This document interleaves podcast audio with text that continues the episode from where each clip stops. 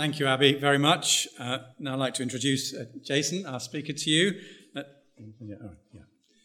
Jason, tell us where's home for you? Home is uh, Battersea in uh, central London. We live on a council estate there. We've been there for about 12 years. Right. And what do you enjoy most about living there?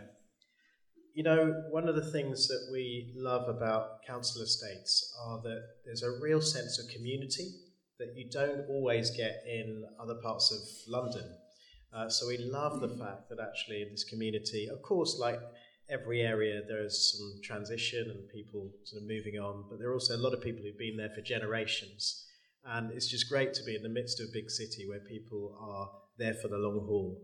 And there's a bit more of getting to know each other than they can sometimes be in other cities in uh, yeah. London, other parts of London. Yeah. Thank you. Tell us a bit about your family. Yeah, I'm married to uh, Rachel. We've got four children. Uh, they're roughly 14, 13, 11, and 8. Right. Now, your role in London City Mission is Director of Ministries. Yeah. yeah. Tell us a bit what's that involve? Yeah, so, so London City Mission, if you don't know, is a, a mission agency in London that's all about helping churches in London to reach out to those communities in London who are least likely to hear about Jesus, which tend to be those on the margins. And so my job is to uh, look after the hundred or so missionaries that are part of this mission agency, and part of that is teaching and training and coaching. Uh, part of that is sort of leading the, the, the organisation more generally. Part of that is trying to be on the ground with some of these missionaries and seeing the, the wonderful work that's going on across London. But we exist to serve the church, so we're not there to do the work. We want to encourage churches to be better able to do it themselves. So that's what we're about. Thank you very much. Well, we're looking forward to preaching to us. Let me pray for you uh, before you do. Thank you, Heavenly Father, for the work of London City Mission, uh, historically bringing the gospel to those uh, who are least likely to hear it. And we thank you for Jason and his role there. And we pray, Lord, that you would anoint him with your spirit this morning, that as he teaches us your word, we might hear your voice speaking to us. So please come among us, we pray, and uh, teach us through him for Jesus' sake. Amen. Okay, we've prayed. I'm just going to pray. Forgive me, pray one more time. I'm struck by verse 33 as Abby was reading. Um, Cornelius said, We are all here in the presence of God to listen to everything the Lord has commanded you to tell us. And as it was, Lord God, all those years ago, so it is today. We, we come together to hear you speak. And so, please, Father, your, your servants are listening. Speak to us by the power of your Spirit, we ask. In Jesus' name, Amen. So, I want to take you back to the year 1998. In 1998, people like Simply Red and Fatboy Slim and the Spice Girls were still all household names and I was uh, sitting in a cafe in London eating tagliatelle. And I remember this distinctly because I hate tagliatelle, but I was nevertheless in this cafe eating tagliatelle with a group of people who I didn't know that well, but somehow uh, it was okay being in this group with this uh, group of people. Uh, and they'd invited me to this lunch, and at some point in the midst of this lunch, one of the people, a woman called Kazumi, shared the gospel with me. And the, the bit of the story that I want you to hang on to is, is simply this that Kazumi and I were very different from one another. Kazumi's heritage was from Japan, mine was from uh, the Caribbean. Uh, she was part of the uh, library crew, and I was part of the clubbing massive. Uh, despite my clubbing credentials, uh, I was more of an introvert, she was more of an extrovert. And yet, despite these differences, Kazumi had cautiously yet courageously shared the gospel across cultural difference. And if you'd been a fly on the wall, I guess it would have seemed very ordinary, very normal as we talked over Tagliatelle. And yet, God was doing something extraordinary in that moment as he, he changed Kazumi's heart to witness to me and changed my heart to be ready to receive it. And it's this kind of witness courageously communicating across cultural difference, which is increasingly necessary in the multicultural melting pot of the cities that we live in. Me, London, you here in Oxford. We have rich and we have poor. And many of us uh, are feeling the pinch, are we not, uh, in the current climate that we live in. There are the religious and the irreligious. There are the ethnic differences among us, whether they be Indian, African, Chinese. We've heard some of them even this morning.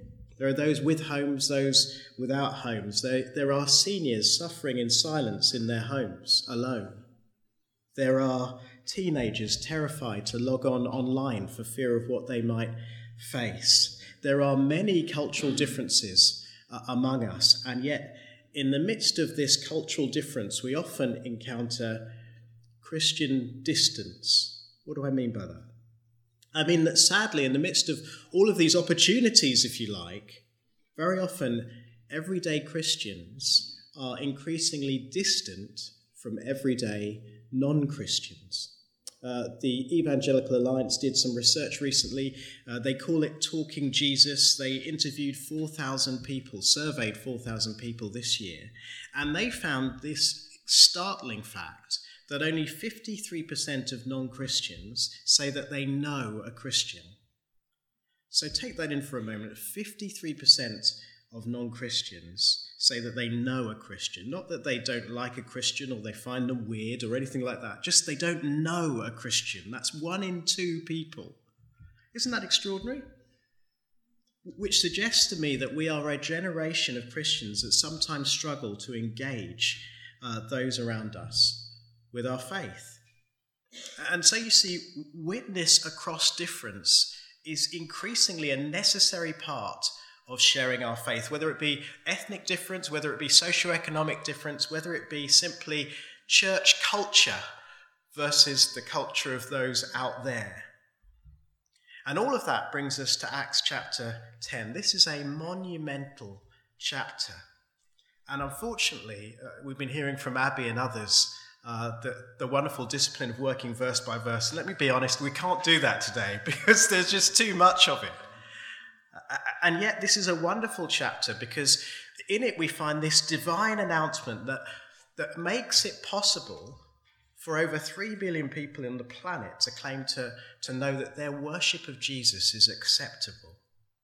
Because here we see the gospel and God, well, see God smile on the gospel going out beyond Jerusalem, which is what we see in Acts chapter 2, beyond Samaria, which is what we see in Acts chapter 8, to what was then the ends of the earth, Acts chapter 10. In other words, to people like you and me, whatever their culture, whatever their background. And it highlights how God works to bring that message going out about. It highlights how God works to bring about that message going out to the world, how it comes about. And here's the big idea. Here's what I would like us to take away above all else. Simple thing God expands his kingdom by expanding our horizons.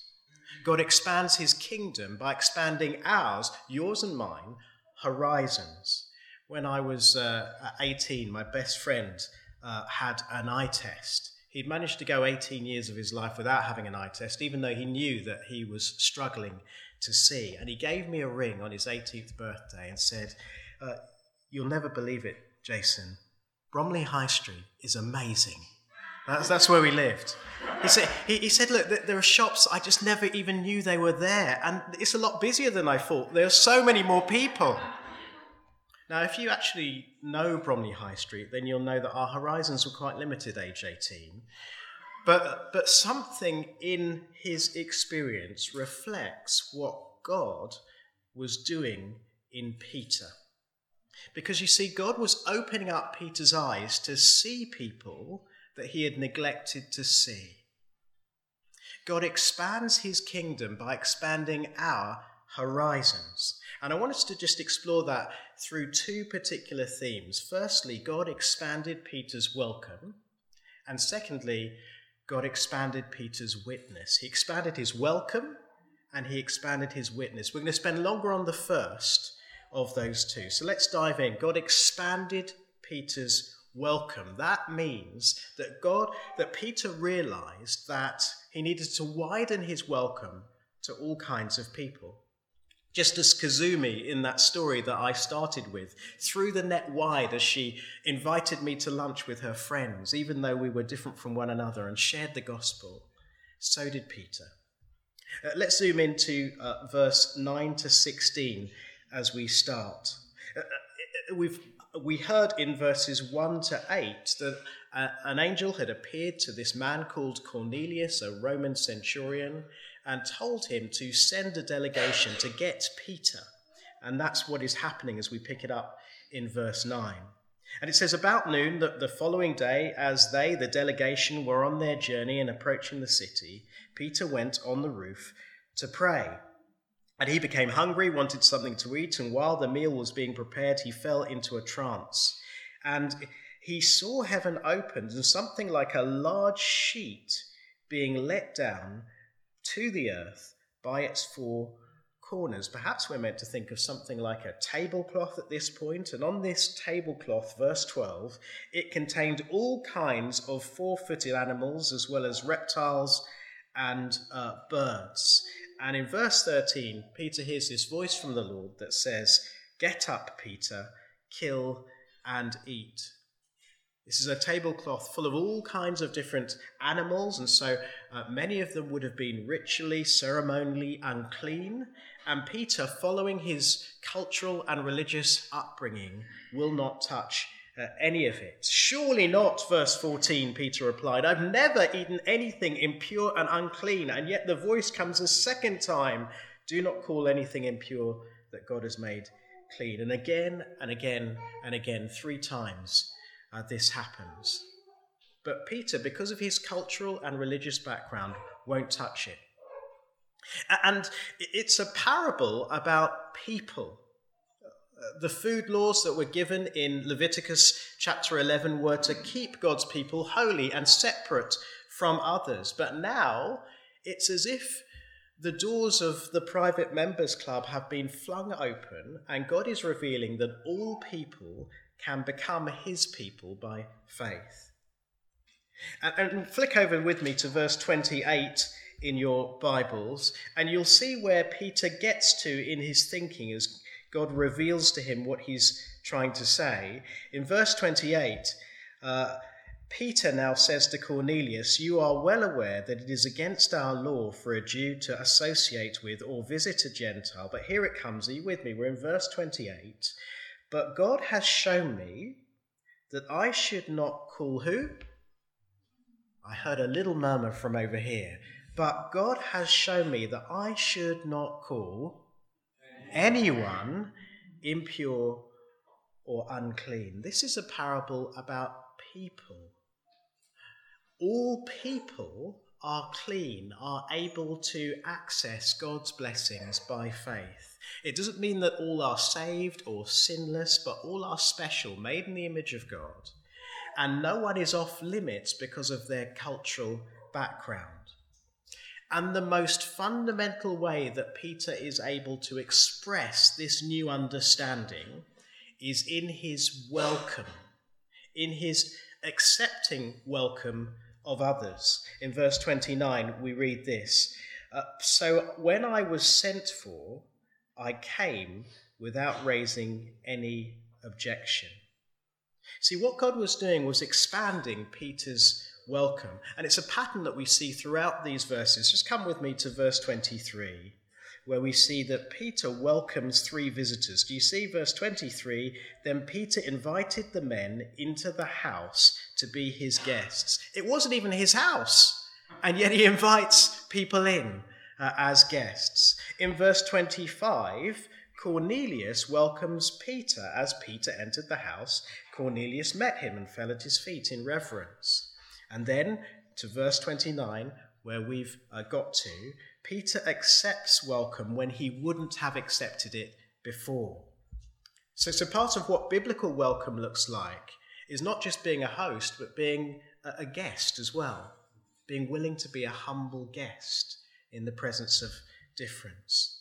And Luke puts all of these references here 23, 25, 29, as we've seen because he wants us to see that welcome is a key component of cross cultural witness. Here's the bottom line it's not possible to credibly call people to become sisters in Christ if we will not share our space with them. Will we? It is simply not possible to talk credibly about people becoming brothers with us if we will not break bread with them, by which I mean eat with them. It says something very profound when we invite someone into our personal space, doesn't it?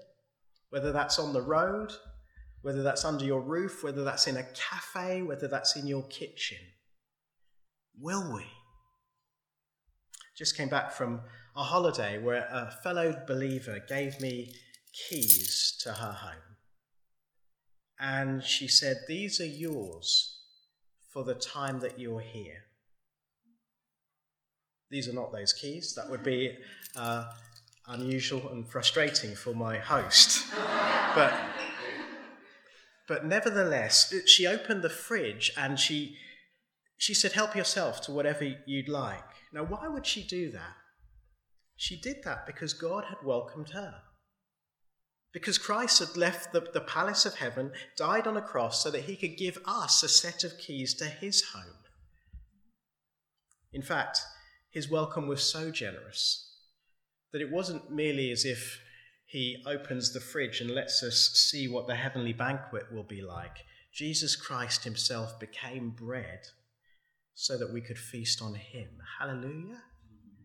God expands his kingdom by expanding our horizons. And wonderfully, that is happening in this community. It's happening in London. It's happening all over Oxford. Uh, earlier uh, this year, uh, some people from London City Mission were knocking on doors. And uh, uh, they, they knocked on one door of a, a, a Middle Eastern man. After 90 seconds, they were invited in uh, off the doorstep. They even came away from that uh, encounter with a pair of new pajamas. I don't quite know how that happened. But, but sometimes, actually, just knocking on doors can be a way of uh, expressing that, the, yes, I've lived here for a while, but in many senses, I'm a guest here and I want to get to know you. Uh, some other people from LCM uh, accompanied volunteers from a church over in Euston, which is sort of North London, as they sought to try and welcome homeless people who uh, slept in the local uh, park. And I know there are many more stories amongst us, even represented in the churches uh, uh and the church that, that, that we're here in today. I, have been blessed over the years by receiving the prayer letter of Jerry and Joy Fowler. And in their prayer letter, hearing many stories of how they would invite people from the local community in northern Iraq into their home uh, and show their welcome. And if you don't get their prayer letter, will you sign up to their prayer letter? That is a wonderful way of hearing about how you might welcome difference. Now, look, b- before we move on, here's the big thing I've been saying. Look, God expands his kingdom by expanding our horizons, and I've been saying one part of that is by expanding our welcome. But before we move on, I, I want to I just want to just point out two mind blowing things that have happened building up to what we've just been unpacking in Acts chapter 10. The first thing is that, is that Peter has heard this message, this strange message to our ears about food before. If you think back, you might remember in Mark chapter 7 that there's a little passage where, where Jesus declares all food clean. And of course, if you know, Mark's gospel is a, is a retelling of Peter's recollection of his time with Jesus. So, so there was a time before Acts chapter 10 where Peter had heard this kind of message that cultural practices around food had to change. That's the first thing. Second thing, at the beginning of this chapter, verse 5, we read that um, Peter is staying at the house of Simon the tanner. Now, if you don't know much about a tanner, a tanner is someone who works with the skin of dead animals. And so they were someone who was always ritually unclean. And he's staying with him, it seems, long term in his house. So when it came to Simon the tanner, Peter seemed to be culturally comfortable around his differences. Now, hear this here's the point I'm making. It's not that Peter hadn't heard about the need to uh, think about how your cultural practices might need to change before. He'd heard it from the best preacher on the planet. It's not that he's not trying to put some of this into practice. He's staying at the house of Simon the tanner. But it seems that God, rather than sending Philip, who we find out later has a house in Caesarea in this very place, rather than sending Philip, he sends Peter, who is 35 miles away, to um, Cornelius. In other words, the Lord still seems to have work to do in his heart. It seems that God knows that there are still red lines that Peter will not cross despite his progress. Here's the question Could it be that we here have heard about the need to widen our welcome before? Could it be that we here are taking steps to put things into practice even now? But could it be, like Peter, that the Lord still has work to do among us, that perhaps there are still red lines that we will not cross. Could it be that we, for example, are more comfortable welcoming a teacher who's grown up, for example, in a Christian home and come back to church after having a baby, than a refugee from a Muslim background who walks in with her baby? It would be strange if there were not areas that fell outside of our cultural comfort zones. There certainly are for me. And the reason I say this is because it means that expanding our welcome is not just for Peter, it's not just for people who've never heard this before, it's for me, and it's for you. First thing, God expanded Peter's welcome. Second thing, more briefly, God expanded Peter's witness. In other words, he didn't just stop at welcome, he shared the good news of Jesus. You may have heard of the uh, contemporary American writer Rosaria Butterfield. She says, The purpose of radical, ordinary hospitality is to take the hand of a stranger and to put it into the hand of our Saviour. And that is what we see Peter do. He, he didn't just stop at welcome, God expanded his witness. And we see this as we come to verses 34 and 35. So Peter's been welcomed in by Cornelius, and in verse 34, Peter begins to speak and he says, I now realize how true it is that God does not show favoritism, but accepts from every nation uh, the one who fears him and does what is right. Now, when it says he accepts those who fear him and does what is right, this isn't a, a, suddenly turning into a gospel of, of works. It's about a humble turning to God. But the interesting thing I want you to pick up is this word accepts. Do you see it as you look down, verse 35? God does not show favoritism, but accepts from every nation the one who fears him and does what is right. Uh, that word accepts is a word that Luke uses throughout the book of Luke and then Acts. Do you remember when Jesus stood up in uh, Nazareth and said that he'd come to proclaim the year of the Lord's favour? The actual word there is the same word as this. He came to proclaim the year of the Lord's welcome, the year of the Lord's acceptance. When in that same chapter, he, he tells us that he was the one who was not welcomed or accepted in his hometown. Same word. Uh, what did the year of the Lord's favour or the year of the Lord's welcome look like? Well, it looked like welcoming tax collectors and sinners. And here in Acts 10, we see that what he did practically was always meant to be a picture of what he offered spiritually welcoming from every nation those who fear him. And by focusing on Cornelius, Luke goes out of his way to show how broad this witness goes. You see, on the one hand, Cornelius is a religious man, a moral, upstanding citizen. But on the other hand, Cornelius was a, a Roman centurion who lived to oppress the Jews. That was a key part of his role. See, emotionally, Peter may have well struggled to have anything to do with him. It'd be a bit like a Ukrainian being asked to host and evangelize a Russian general. It's been hard for Peter.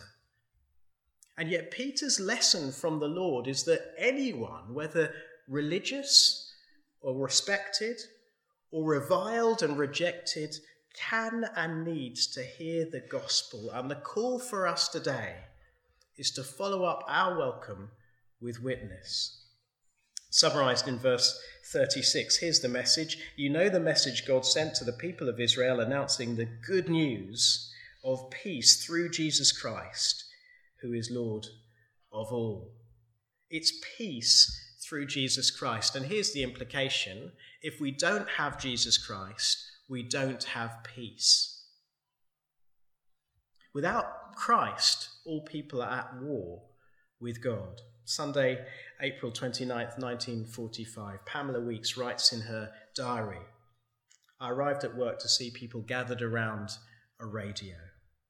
I listened in and heard Winston Churchill announce the end of the war. My first reaction was wild, uncontrollable joy. I galloped like a mad thing and flung my arms around Gordon. Doesn't tell us who Gordon is, but I presume he was one of her colleagues. You see, Pamela had woken up each day knowing that she was in grave danger and that all those around her were in grave danger. But now the danger was gone. And so there was joy. And the problem is that we often feel like there is no danger. And we often live maybe like those around us are not in danger. And so sometimes we miss the joy of sharing that a peace agreement is possible through Jesus Christ. Let's reflect for a moment on the non Christians, maybe that we see on an average day, a week, or month. Those people, maybe we've subconsciously written off as candidates for Christianity. Maybe people we try to be kind to. Maybe we welcome in some way, but we don't confess our faith in Christ to them. Just have a think with me for a moment, which applies most to you. Maybe it's the Somali student at the gym who is at war with God. Maybe it's the super wealthy salesman who seems to have it all, who is at war with God. Maybe it's the rough sleeper trying to find a bed for the night who is at war with God. Maybe it's the family member who wishes you well at family gatherings, who is actually at war with God. Maybe it's the really nice neighbor whose life sometimes seems more morally in line with God's word than yours sometimes, who is at war with God. Maybe it's the friend who right now is quietly trying to decide whether to top up the electric or whether to buy cereal for the children, who is at war with God all need to hear that danger can be averted, that peace can be had when we put our trust in Jesus Christ. Because, as we're reminded in verse 43, as all the prophets testify, that everyone who believes in Jesus receives forgiveness of sins through his name. And then, as we read, we can't unpack this, but in verse 44, the presence of God comes into our lives after we put our faith in Jesus. While Peter was still speaking these words, the Holy Spirit came and all who heard the message. Do you see the point?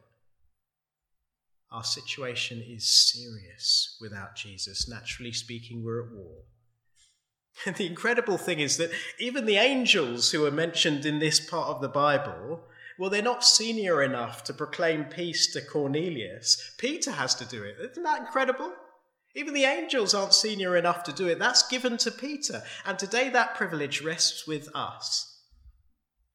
And it's my privilege to be able to celebrate the many ways in which God is enabling that despite our weakness. Hallelujah.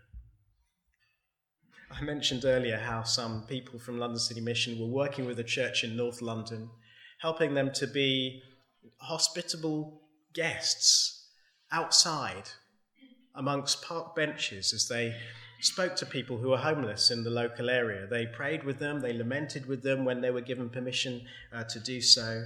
And in one case recently, they, they were able to witness uh, to the Lord Jesus Christ. And a woman baptized in her youth recommitted to the Lord Jesus there and then and started coming along to church. Uh, another Lebanese family in, in West London uh, heard the knock at the door and answered and received uh, some people in from a local church in West London as guests. And the wife said, I've been praying for the last two nights, asking God for help. And you are the miracle that I needed. Hallelujah. You see, God expands his kingdom by expanding our horizons. He expanded Peter's welcome and he expanded Peter's witness. Will he expand ours right here in Oxford? I don't remember a word that Kazumi said to me. Uh, what I do remember is that she cared passionately about Jesus and she cared enough to say something to me, despite the fact that we were so different from one another. And hear this wonderfully, just like with Cornelius, God was already at work in my heart to make me ready to receive what she had to say, just like he was re- working in Cornelius's heart to make him ready for what Peter had to say. And, and I say that because for all of the testimonies of change that I've shared, that we've heard through this service, it's really fundamentally testimonies of God's grace through our weakness and prayers that I want us to celebrate more than anything else. All glory to Jesus, that even as we seek to expand our horizons, humanly speaking, well, God goes before us, expanding hearts to desire His love even before we get there. Let me pray, and uh, I'll hand back over to Richard.